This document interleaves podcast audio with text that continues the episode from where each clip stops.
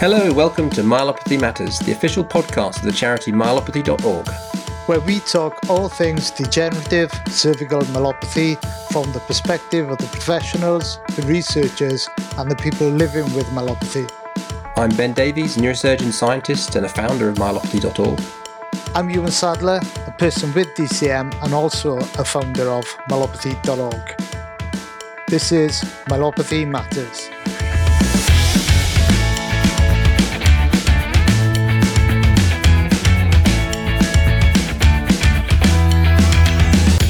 Welcome back to another series of Myelopathy Matters from myelopathy.org. Now, into our fourth year, we still have plenty to cover this series from the role of specific types of surgery, such as disc replacement or a procedure called laminoplasty, to whether or not surgery is the right treatment at very early stages of the disease. Now, unfortunately, Ewan couldn't be with us today, but I'm delighted instead to be joined by Liz Roberts, one of myelopathy.org's latest team members, as we take a deep look at myelopathy.org's incubator program. Liz has had a close relationship with myelopathy.org really from the very beginning, uh, but is now acting as the project manager of myelopathy.org's research. Welcome, Liz. You're becoming an ever more integral part of the charity. Hi, yes, it's great to see this project continuing to evolve. I think we first met making a documentary for Cambridge TV about myelopathy.org, where I met you, Ewan, and Mark.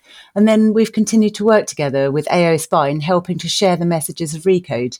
And now I'm on the inside. You are indeed, and we're delighted to have you because sharing the message of myelopathy is critical, as we know, the top, top priority. But let's get back to the incubator program and perhaps start by introducing it. Well, this was born out of our collaboration with AO Spine through Recode DCM. Because having identified the top research priorities, we were grappling with how to stimulate the research needed to answer those priorities. And ultimately, it was a fairly inhospitable landscape, you know, a small, fragmented research field with very little research funding. So we decided to try and bring experts together from a range of different professional disciplines with people living with DCM to form special working groups. We call them incubators because this is how NASA plans to bring life to Mars, another inhospitable environment. Initially, we set up three groups one to create diagnostic criteria for DCM, called the Diagnostic Criteria Incubator, one to look at the role of non surgical care, called the Perioperative Rehabilitation Incubator, and one to look at how DCM actually starts, called the Natural History Incubator. And why did you select those three questions to look at? Well, a combination of reasons. We did speak to the initial Recode community and asked them for the priorities that most resonated with their interests. But we also considered the questions we felt most suitable to progress through expert opinion, because fundamentally, this is cheaper than conducting uh, original research. And what's been your experience of getting involved in the incubator program, Liz? Well, for me, it's been absolutely fascinating and really exciting actually to see these groups get up and running. And the work's been so important that they've produced. Um, in a little over three years, we've set up groups that include a diverse range of healthcare professionals and always including that representation from people with lived experience of DCM. So in the Natural History Incubator, we now have 28 people from across 13 different countries worldwide to get that really wide perspective. In the diagnostic criteria incubator, we have 26 people from 12 countries. And in the perioperative rehabilitation incubator, which is really growing recently, we now have 32 people from 11 countries. I understand today we have an update from the natural history incubator. Yeah, that's right. Um, natural history is a medical term for how a disease starts and evolves if you don't treat it. And I was able to find a slot in the busy schedule of Aria Nouri, a surgeon scientist in Geneva, leading the Recode DCM Natural History Incubator. I started by asking him how he came to be involved in the incubator.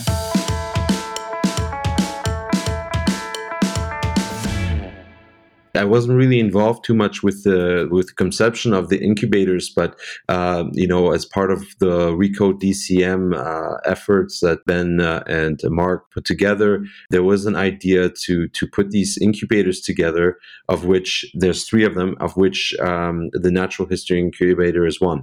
And so groups were formed based on people that were involved in Recode DCM that expressed interest, people that were involved with uh, AO Spine, uh, Knowledge Forum on uh, on this topic on spinal cord injury. And so the idea for these incubators uh, was to tackle issues that are ongoing with cervical myelopathy and that require some attention, and uh, to put experts together and, and, try to solve some of these issues that are ongoing. So, what is the Natural History Incubator? The Natural History Incubator is a, a, group of experts that meets regularly, online usually, to discuss how we can improve and conduct research on this topic, uh, really to move forward this area that remains really a, a, knowledge gap in the academic field. And also, uh, we don't have much information regarding the natural history of DCM that we can apply to clinical practice, unfortunately. And we're trying to we're trying to tackle this. And um, can you tell us a bit about who's involved? The Natural History Incubator um, involves multiple stakeholders, including individuals that were involved with ReCode DCM. And this group involved academics, it involved surgeons, orthopedic and neurosurgeons, as well as individuals with the degenerative cervical myelopathy. And so it is quite a diverse group of individuals that make up also individuals that come from everywhere, really, uh, around the globe. What's your motivation for being part of the Natural History Incubator? What do you see as its role and opportunity? We know from uh, the this the Recode uh, DCM work that the natural history um, topic remains not well studied, but also we don't really know much about what the natural history is. And most of the knowledge that we have is uh, individual based, some from expert opinion.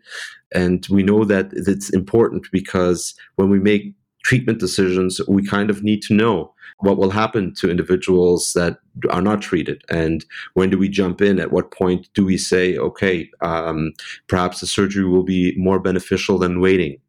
Because we do know that some individuals with mild myelopathy stay relatively stable over time. And so we need to have better and better understanding of when it is that we need to suggest to patients that surgery would be more beneficial than waiting and so the natural history incubator is trying to address that. And because I'm involved in uh, cervical myelopathy, not just from a research point of view, but from consultations, I, I, I, have consultations at least once or twice a month for these patients.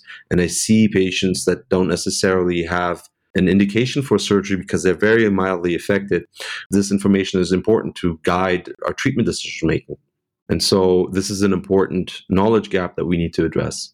This is really a continuum, right? So uh, degenerative cervical myelopathy, it has various progressions. Some people can remain relatively stable over time, whereas other people uh, progress quite rapidly and others progress quite slowly.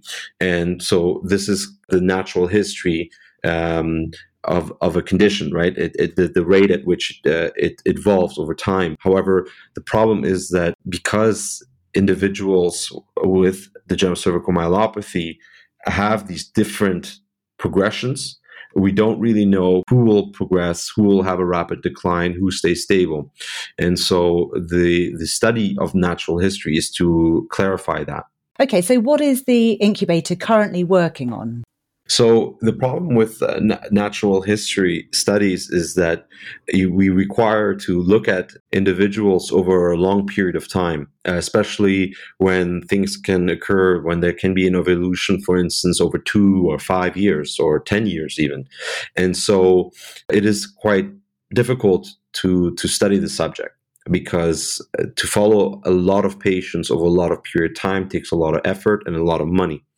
And it also requires that specific surgeons see enough of these individuals and that they follow them also. And so, what we need to do in the Natural History Incubator is try to see how we can study this topic in an effective way.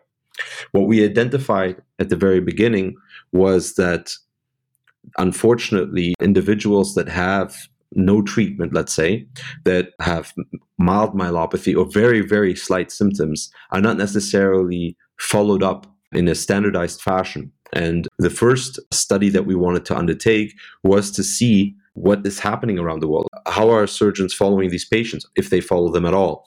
And so, what we decided to do is put together a survey that we sent out to uh, the AO spine community and that we also sent out to um, the Cervical Spine Research Society of North America to get feedback with regards to certain questions. So, how are surgeons following patients. Uh, what kind of exams are they doing when they follow them? Are they just doing clinical exams? Are they doing imagery exams, electrophysiological exams? We also asked, you know, specific demographic questions like uh, where they're from, how many years they've been in the field, and uh, how many patients they see, and try to get an understanding of how these uh, individuals are looked at over time and try to see if there are certain patterns that can be put together in an informative way. And then the ultimate goal is to try to perhaps suggest a specific standardized way to follow these patients. So, this is the first initiative from the Natural History Incubator that we undertook. We sent out the survey, we got the results, and the paper that was put together, and it is currently under review. The second problem that we wanted to tackle was that we do recognize now with the new terminology as degenerative cervical myelopathy and with the guidelines that there are patients that can be categorized as mild, moderate, and severely impaired. And this has helped us direct clinical treatment. But there is a group of individuals that we encounter frequently in clinical practice that have spinal cord compression without symptoms, or uh, let's say they're subclinical. A lot of times these are conf- referred to as asymptomatic spinal cord compression. And clearly, these are the individuals that will eventually progress to have cervical myelopathy. But we also recognize that a lot of people have asymptomatic spinal cord compression and will never develop it. And so what do you do with these patients? Uh, uh, you need to obviously, if you want to know who develops cervical myelopathy, you need to look at them over time to see what's going on. But the problem is that this condition, let's say asymptomatic spinal cord compression, unfortunately doesn't have a stat. It's not standardized as terminology, and people will say subclinical cervical myelopathy. They will say pre-symptomatic cervical myelopathy or cervical canal stenosis asymptomatic spinal cord compression is another one. And so uh, we need to clarify what we should call individuals that don't have cervical myelopathy as we define it and have a standardized way to give this a name so that we can identify it and study the subject as well. So what we did is we did a systematic review on papers that used various terminology for this group of individuals. And the purpose of this paper is to propose perhaps that we use some sort of standardized terminology for this. And then we will be able to study this subject also better. The survey that we did on the various current management strategies will help us to look at what is currently being done. And we can, using this, propose a standardized way that these individuals can be followed.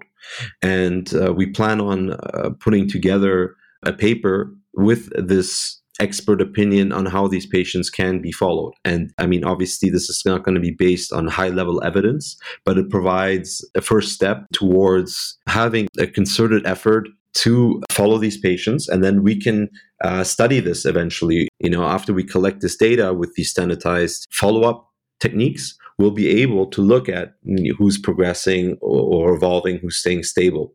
But without having a standardized way to look at these individuals, we will not be able to do that because um, it will be based on very diverse ways of evaluating evolution.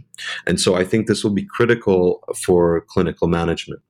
Now, the way that the terminology will be important is kind of the same as with degenerative cervical myelopathy. So, you know, as you know, this was uh, part of my thesis where we suggested to adopt the terminology of degenerative cervical myelopathy to provide a definition of what it is and what it comprises so that we can all speak the same language and have a concerted effort when we do some research work that we are all talking about the same patient population, that we all know what it means when we're saying degenerative cervical myelopathy. And so the same thing is necessary for these individuals as they have this imagery finding of uh, spinal cord compression. We need to use the same terminology so that when we talk, when we write a paper about various studies that, that are done on this uh, group of individuals, we need to be sure that we're talking about the same group. If we are calling it one thing and another thing, it is hard to put this data together. And ultimately, it will hinder the advancement in this area. And so this will have a direct impact, in my opinion, on, on clinical management for these individuals. So, should we talk about what are the critical challenges that you've been facing and how can they be overcome? The efforts of the Natural History Incubator, I mean, we are all doing this as volunteers. So we, we do take time to investigate this subject. And it, it's difficult to have a large group of experts meet regularly. It is difficult also to to organize and have enough manpower to achieve the goals. But we have been moving forward in an effective way, and I'm happy about the progress that we've made. Going forward, the projects that eventually will need to be undertaken as a consequence of what we have shown, they will require probably uh, some funding. And so, as with any research, the next steps will be challenged by how much funding we have available because ultimately to study the natural history of degenerative cervical myelopathy, as I earlier alluded to, there's costs. These studies take time and they require the investigation at multiple sites in order to have a critical amount of patients that are studied in order to provide effective feedback with regards to what we want to show. So we need to have a large number of patients. One of the members of the incubator is currently undertaking a natural history study in University of Toronto. Jefferson Wilson is a principal investigator. This is an independent project outside of the incubator, but it is uh, important because it is addressing the natural history. But I think ultimately, what we, we need to do is uh, we we can use this natural history incubator to uh, find individuals across the globe of different backgrounds to to achieve the, the same goal so that we can ultimately provide some insight into how we can evaluate the natural history on a global level and not just in, in, in pockets such as North America or in Europe. Okay, I just want to go a little bit deeper into why why do you think there is such a challenge in getting funding for studying DCM. Degenerative cervical myelopathy remains a diagnosis that is really done by experts. It's something, unfortunately, that is not well known in the medical community, even. So, of course, individuals anywhere will have a hard time understanding really what it is. And if a condition is not well known, of course, it will not garner uh, the same attention as conditions better known, such as you know Alzheimer's or multiple sclerosis. And so it's a it's a general challenge that we face uh, with research in uh, cervical myelopathy, but it is also um, a challenge because we need to find more evidence of the impact, the economic impact that this condition has. Uh, there's some work that has been done, but further work is necessary because ultimately, uh, in order to get funding, we need to show um, funding bodies, including governments, that this has a detrimental impact on economic productivity, on quality of life. And these are other areas that need to be studied and that have a direct impact also on us and our area of study, but is a problem in uh, with cervical myelopathy in general. What would be your tips for um, addressing that challenge? we have been working quite a lot on on on raising attention in different ways. Um, different academics, let's say, or different researchers in cervical myelopathy have approached this differently. From my end, my idea was, you know, initially with the degenerative cervical myelopathy paper where we introduced the term, that was one of the key points, right? It's that, you know, this is a large topic. And in order to really show that this is important, we kind of have to all agree to a terminology to say, look, this is this entity and this is quite large, and we need to all be on the same page so that we can study this topic in an effective way, so that we can also address stakeholders and government and the, the funding bodies to say that, look, this is a big issue and, and, and it requires uh, funding to advance the, the field. Now, the other point is that, you know, we have now written reviews on cervical myelopathy in Spanish recently published, you know, in a I think Chilean medical journal, and that was also a work done by uh, individuals from the Natural History Incubator. And uh, I think it is important to do the same thing in other languages. And I think there's some work uh, ongoing to do that because not everyone speaks English, even though it is spoken mostly around the world. We need to have the topic discussed in other languages, for instance, to raise awareness. Of course, uh, myelopathy.org, you know, its mission is also to do this. And with its growth, I think uh, it will also have the potential to raise awareness. But uh, these things take time. And I think even though some years have passed, we're still kind of in infancy. And I think these things need to develop uh, in concert. And um, I'm hoping that eventually that we will reach a critical point where more people will become aware one of the factors that can help raise awareness is is uh, engaging patients in the disease process and in, in, in informing them. And myelopathy.org, its main objective is to raise awareness. And I think the work that they're doing can potentially help achieve the goal of raising awareness for degenerative cervical myelopathy. I think that this process, however, takes time, and we need to help develop strategies that can be done in conjunction with myelopathy.org to achieve their objectives. How can interested people get involved in the incubator? We're open. We encourage individuals to be part of the Natural History Incubator, and we are quite a large group of individuals. I would suggest that anyone who's interested contact us, and I will let Ben provide some more information on how to do that. So, Ben, what are your reflections? Well, it's always great to hear from Aria. He's constantly working on all sorts of great things to do with do with myelopathy. But I think my take home really is it continues to amaze me what we can achieve by simply connecting and bringing together a diverse group of motivated people.